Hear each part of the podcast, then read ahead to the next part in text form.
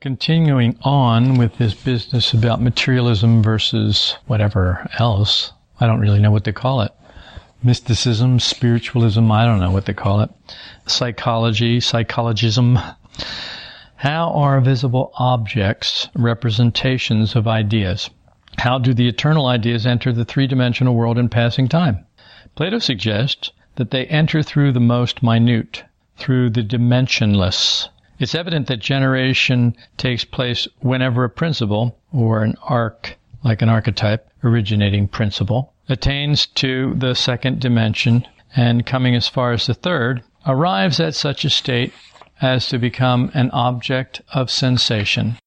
That's in Plato's Laws 894a. For those of you who have Plato's Laws, the books at home, you want to look that up. Uh, nobody? Nobody here? Oh, I'm shocked.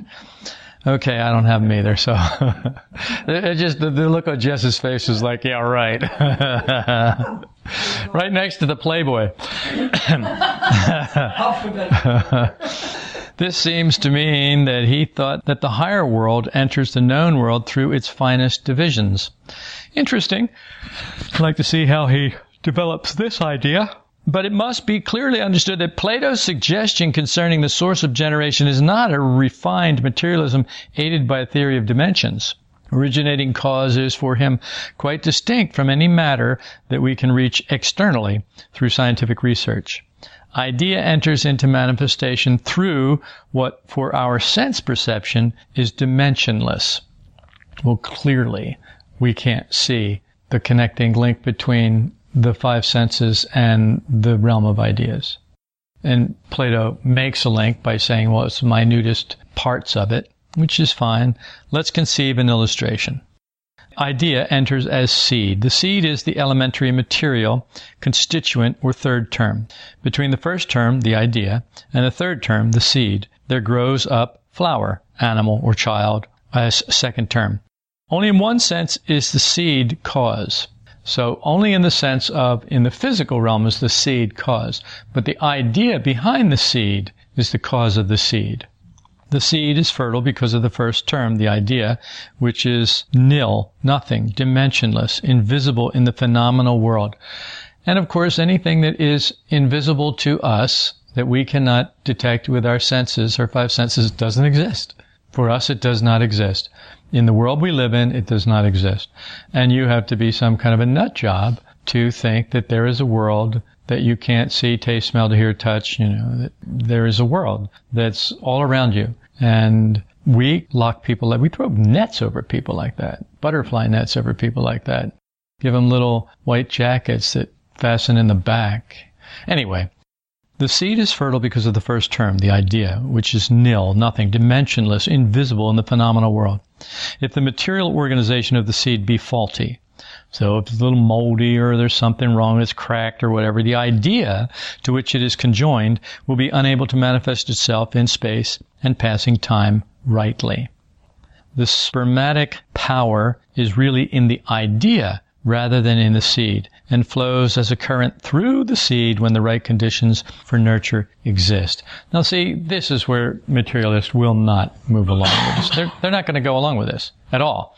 It's like, come on. So you're telling me that the idea fertilizes the seed. Yes, that's what he's saying.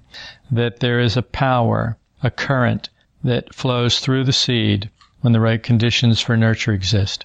Yet thinking naturally, we see the full cause of a flower or an animal or child in the seed alone, in the minute speck of organized matter. And that is how materialists see it. That is how we see it. Then you have to bend your mind to try and see it the way he's seeing it. And my guess is, if you're understanding this at all, you're scratching your head and going, eh, I don't know about that. And in the case of sterile hybrids, we think rather of a state of the seed than of the confounding of two distinct ideas, each of which can only manifest itself in an appropriate seed. So now we have GMO and hybrid seeds and all, well, he doesn't even know about this stuff, genetically altered seeds. So you take frog eyes and put them in a seed, you know, in a corn seed so that you're, I don't know why they do this stuff, but they do this weird stuff. And it's really screwing things up. They have no idea what messing with all that DNA does to you when you ingest that stuff. No idea at all. Well, there's some ideas, but the people who are making the seeds and the people who are doing the genetically modified food are not interested in knowing about it. They're interested in ignoring that and squelching that, as it always is. Anybody who's got a product where they're making billions of dollars and someone comes up and says, well, this is killing people. No, it's not. Remember the tobacco companies? there's no, there's no link to any, and, you know, and all these executives are dying of cancer, lung cancer, you know, but there's no link at all. It's all, and it was proven, but they, paid doctors to come and refute it. They paid the Food and Drug Administration. They paid off everybody because they had so much money. And let's face it, how much money would it take for you to tell a lie? Well, it would take nothing because you lie all day, but, but, but you, but you know what I mean. I mean, it's like, I'm sure you know what I mean. You get paid? Oh yeah, you get paid. Oh yes, you get paid for lying. You bet you get paid for lying. Look at how it makes you look. You lie so that you look good. You lie so that you don't hurt people's feelings. All this lying is all about your pride and vanity. So you're getting paid. You're getting paid in the pride and vanity bank. You're stocking it up. You just can't ever have enough. You can't ever have enough pride and vanity because if you have enough pride and vanity, other people might notice it. And then you got to lie to hide it because you don't want them to know you got all that pride and vanity because then you start to look proud and arrogant and haughty and self-righteous. So it's a problem. Being human is a problem. Not that we're human, but being human machines is a problem. If we could actually be human, real human beings, that might solve our problems. So what he's saying is you bring those two kinds of seed together. Usually the distinct ideas would have to manifest itself in an appropriate seed in each seed. But now that they're mixing these ideas, they're now mixing seeds in consequence of the quality of our consciousness, which gives us an outward direction. We cannot see ourselves distinctly. It's interesting how he moves right from that into this. But remember now, you're thinking of seeds probably that you planted in the ground. And he's also talking about children like that. That's also a seed, and we need to expand our awareness. We take the effects of outer life upon us as ourselves. Okay. Let me give you a horrible example. I was watching this kid play a video game, and the character that he was playing was named Jason, somebody. And this kid's playing the game, and he's talking to the character on the TV. Come on, Jason, get up. Come on, Jason, run. Come on, Jason, do this. Come on, Jason, do that. Now, I've seen other people play, and Jason gets killed, and they go, Oh, no, I got killed. What was interesting to me was that this kid was so non-identified with his character. It was like he would talk to the character like it was some other person. And he seemed completely detached and having a great time. But then I watched other people who are identified and they're not having a great time. This kid is always going, Oh, golly, look at that. Oh, good gracious, goodness gracious. You never hear anything negative from him. But I watch other kids and they're foul mouthed, ill tempered, screaming and yelling and carrying on, but they are completely identified. Now, that little tidbit brought to you by video games. And they say there's no good in them. But you know what? There's good in all of life. And it's a matter of your job. Your job, Luke, is to find it. Okay, we can scarcely discern our states and moods apart from what appear to be their outside causes. And that's exactly a perfect example of that. This kid's playing a video game. His character gets killed and he throws the controller at the television. I've seen this happen. He throws, they have all these broken controllers, you know, kids buy controllers all the time because they're always breaking controllers, throwing them because they're so upset, which I find really humorous. I'm too old for that. I know how much controllers cost. So I don't throw them. Mommy's not going to buy a new one. No, mom's not going to buy me a new one. So that's what he means by we can scarcely discern our states and moods apart from what appear to be their outside causes. Governed by our senses, reality appears to be outside us. Centrally, we do not realize the invisibility of ourselves and others. For this is not a matter of perceptual consciousness. We're talking about a different kind of consciousness, not perceptual consciousness based on the sense mind, only perceiving what comes through the senses. This is something else. Our outwardness prevents our reaching of inner harmony.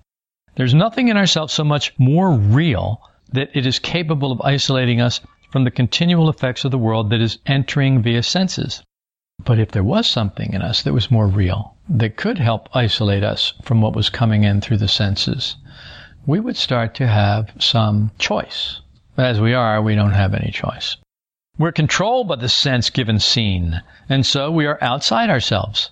When you are controlled by the senses, you are outside of yourself. Can you see that? Can you see that you're not inside because there's nothing in there? If there was something in there, you'd be in there, but there's nothing in there. It's so weak in there, and it's so dark in there that it scares you, so you come running back out here. How many people do you know who really don't like being alone?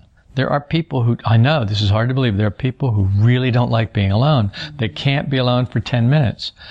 Whereas like, I'm just the opposite. I get around people and it's like, I want to be alone. Leave me alone. Anyway, we're controlled by the sense given scene. And so we are outside ourselves. But we imagine that we are controlled by our reason and set firmly in ourselves.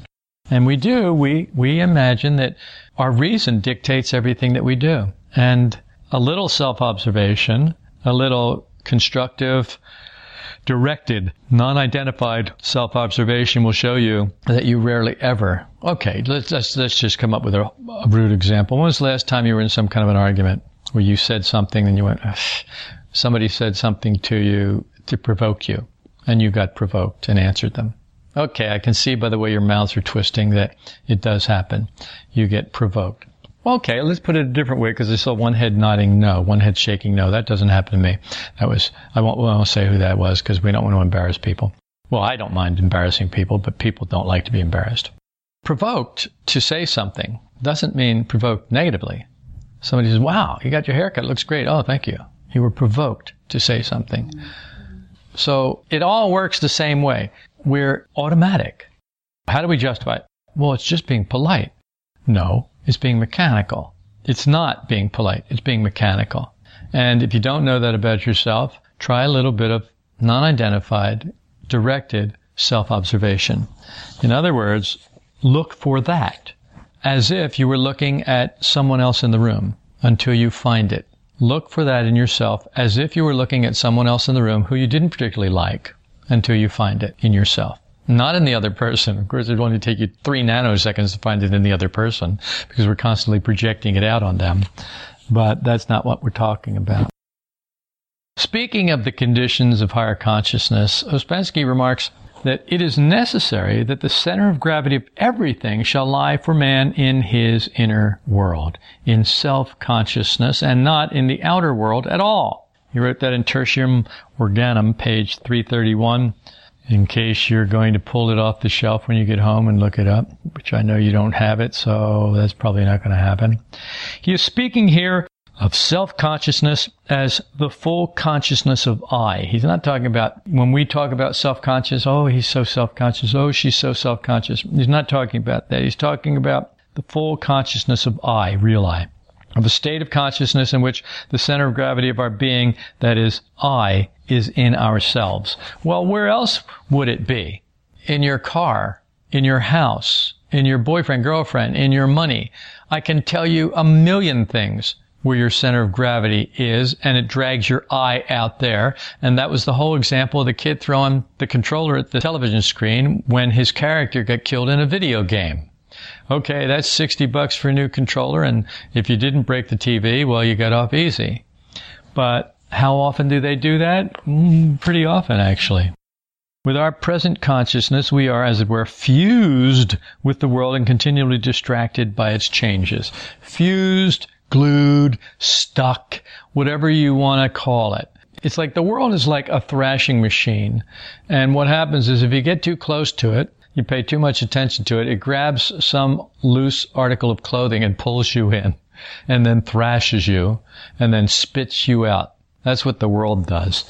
And you know that because that's what's been happening to you almost your entire life.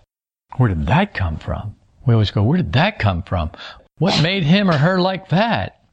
And the form of our thought, which is based upon what the senses show us, is natural. That is, it follows the world of sense and passing time and is grounded in the evidence of things seen. That's it. We are completely fused, glued, stuck to the evidence of the senses. That is where we live, move, and have our being, and we lie about it constantly. Well, maybe not constantly, but whenever we become aware of how identified we are, that's when we start to lie and justify. Because if you're identified, the important thing is to save face, not to get not identified. The important thing is to save face. It's like falling down. You ever watch somebody fall down and they, they look around to see if anybody saw them?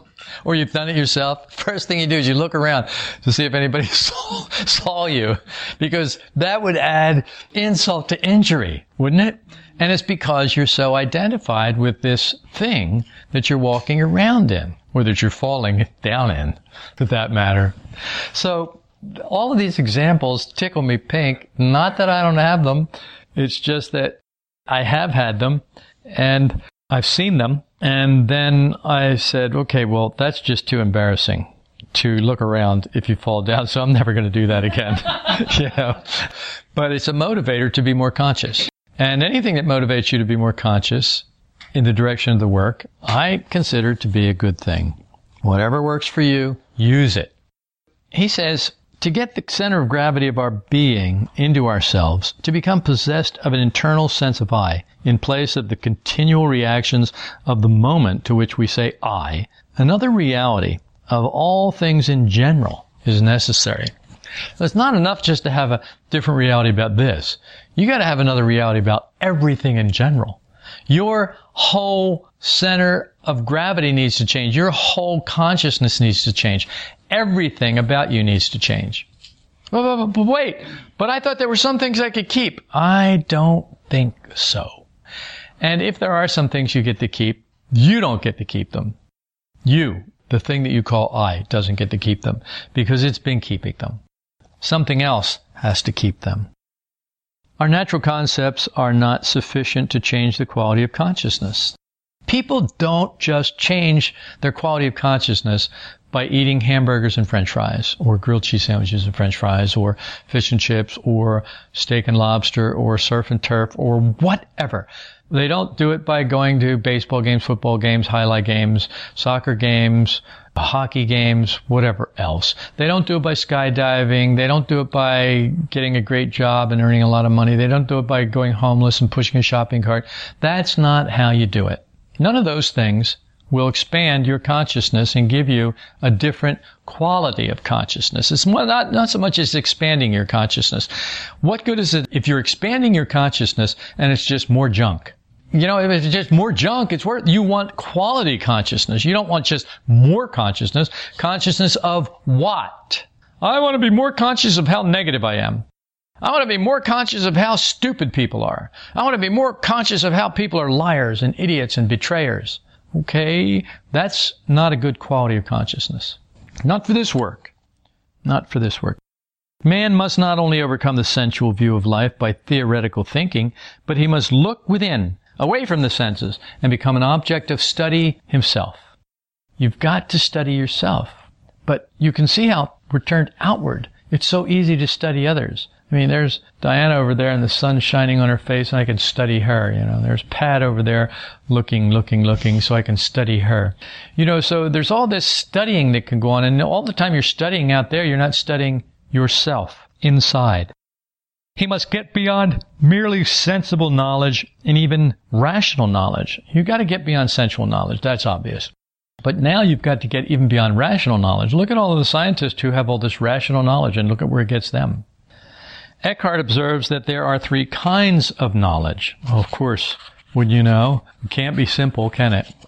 The first is sensible, the second is rational, and a great deal higher. The third corresponds to a higher power of the soul, which knows no yesterday or today or tomorrow.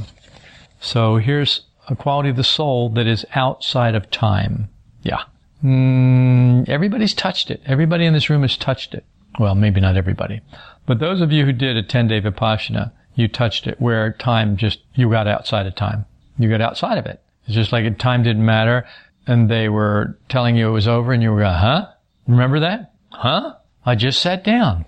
Eckhart is referring to a phrase used by Paul. Pray that you may be able to comprehend with all the saints what is the height, breadth, length, and depth. He's pointing to a state of consciousness where time as we know it vanishes. And there's no yesterday or tomorrow. Not only does a change in the sense of I belong to a higher quality of consciousness, but the natural concept of time derived from our sensory contact with the world disappears and a new knowledge or sense of time takes its place. You know how it is. You'll be really into something, a book or a television program or whatever. And suddenly someone brings the time to your attention and it's been hours and you're complete, what? Where does the time go? it just goes on the treadmill of life. It doesn't go anywhere. It just goes round and round like a hamster on a wheel. It just goes round and round because it's circular. It's cyclical. It just continues round and round and round and round. That's why you've got to get off that wheel. And that, of course, is what he's talking about. Getting off that wheel. Not only does a change in the sense of I belong to a higher quality of consciousness, but the natural concept of time derived from our sensory contact with the world disappears and a new knowledge or sense of time takes its place. So something else happens. What higher mathematics touches theoretically in relation to dimensions is perceived by direct cognition. You get in an altered state of consciousness, period. From this point of view, higher mathematics lies in between the understanding belonging to our ordinary consciousness and the understanding belonging to a higher level of consciousness. So there is this connecting link. But if you don't know about higher mathematics, you don't have that connecting link, which is fine. Trust me, I don't know about higher mathematics, so I don't have that connecting link. I had to go and find it directly because I couldn't. I'm too stupid to get it any other way. There is something good about being stupid. You think about the book Practicing the Presence of God by Brother Lawrence. And he was such a simple guy, simple minded, just a simple person. But when you read what he wrote, it's like, wow, this guy woke up. This dummy woke up to the real world. And he did something that you couldn't do. And that's all there is to it. And if you don't know what that is, then read the book.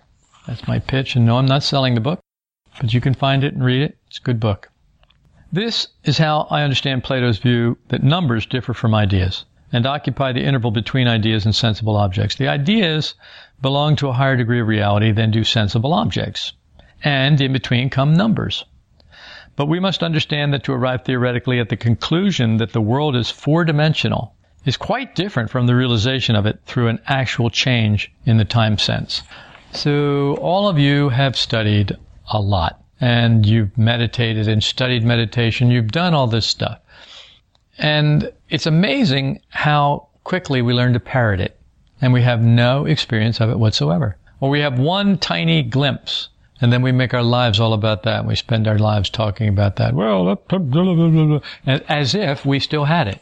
You do know that we do that. Okay. Good. I guess I'm talking to those people out there in podcast land who haven't discovered that they do that yet, and they're probably turning this off. Yeah, well, shut up. I don't like you anyway. okay, I'll shut up. Just press stop, delete, whatever. Control, Alt, delete. We've considered three of the factors limiting to the development of consciousness. First, the question of our sensualism and the necessity for overcoming the sensory and literal point of view with which the attitude of materialism is connected. Second, the need for change in the sense of I. Third, the need for a new understanding of time. So you've got these three things. First, you've got to somehow withdraw yourself from the world of the five senses. You've got to pull back from that. Then you've got to change your sense of I. That will begin to happen when you start to pull away from the world of senses.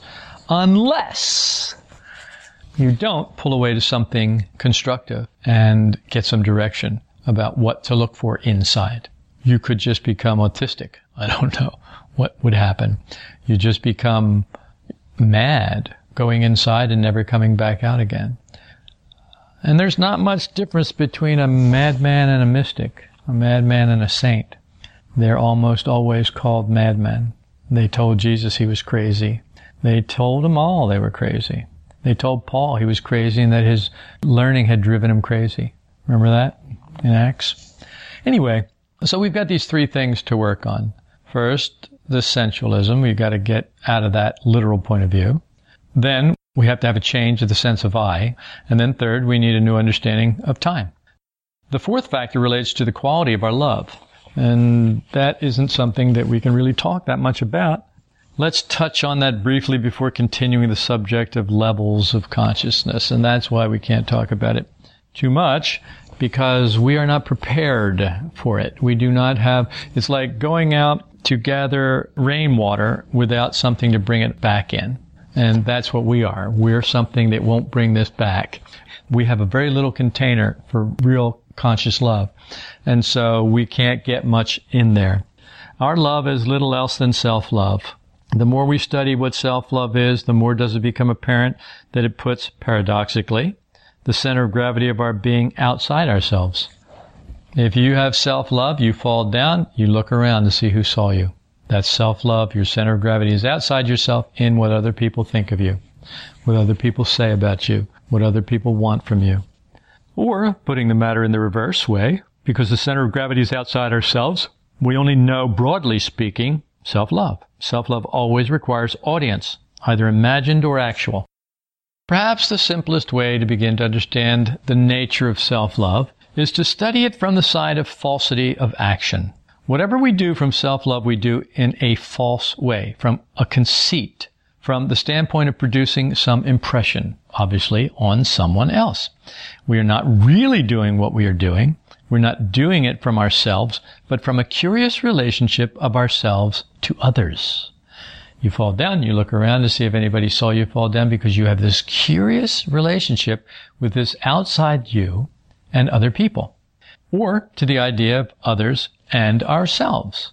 You have to admit that it's very difficult to think about yourself without thinking of others. That'll just give you an idea how connected it is.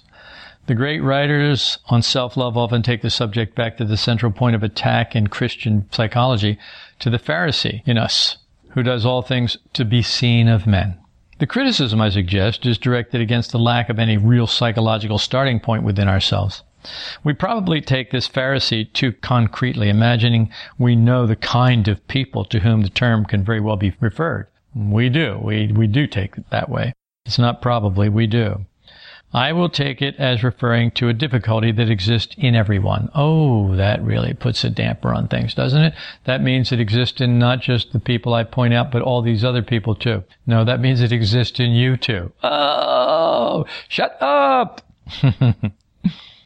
he says, I will take it as referring to a difficulty that exists in everyone and one that is a feature of our form of consciousness. We have no real I. We have no real self-consciousness. Our love of self is not love of anything real because what you're loving is not real. So we cannot act from anything real in ourselves, but only from a continual mirror-like process within us, which is not self-initiated, but automatic. So that in considering what puts the center of gravity outside ourselves, we have not only the factor due to the senses turning us outwards, making us see all as lying outside us, but also the emotional factor of self-love. So you add that and it's like, it's a one-two punch. We're already connected, glued, fused to the outer world through our senses. And then emotionally, we're all wrapped up in self-love and everything that touches us out there touches us emotionally, our self-love, and we end up throwing the controller at the television because your self-love can't be wrong. Your self-love can't get killed. Your self-love can't get hurt. Your self-love can't fail. And your self-love is connected to whatever it is that you're identified with. And it's really, you're identified with yourself. And as we are identified with ourselves, we identify ourselves with the world. We are like covered in crazy glue. And everything we touch, we stick to, and it sticks to us. And that's our condition. And it's not a very pleasant condition when you think about it, if you're going to think about it at all. If you're not going to think about it, well, what are you doing here? What are you listening to this for? You have to think about this stuff. You must think about this stuff. If you don't think about this stuff, I promise you it goes in one ear and out the other. Oh, it may knock around in there like a pea in a 50 gallon drum for a little bit, but eventually it's gone. Or like that little ball they drop in a roulette wheel. And then that's over. You get one number and you didn't win. Well, isn't that how it goes? You get one number and you didn't win. That's pretty much how life goes for us. We don't win. And this work is about taking your failures and turning them into winnings, taking your failures and turning them into successes. Not by anything out there changing, but by changing in here, by withdrawing your sense of I from the sensual world, from your self-love, to a place more real. And right now, the only place in us that's more real are these ideas. So if one of these ideas or a foundation of these ideas you can use as a touchstone, that is your closest link to real I. The ideas are the closest link to real I. If you want to find real I, pick up the ideas like breadcrumbs, start collecting them, guard them, because the birds are going to come and eat them if they get a chance, and the dogs will come and eat them if they get a chance, and the the rain will make them soggy and they'll disappear. So you've got to be very careful. You've got to guard them. You cannot just go blurting this stuff out to just anyone who's going to rip it to shreds, and then you're lost. So you need to guard it until you are strong enough, and until the ideas are firm enough, take firm enough root in you, so that they can protect you from yourself. Trust me when I say you need to be protected from yourself. The self that I'm talking about is the one that the self-love is all about. This monster thing that is automatic, that's out of control. We all know better and act worse because we're out of control on automatic.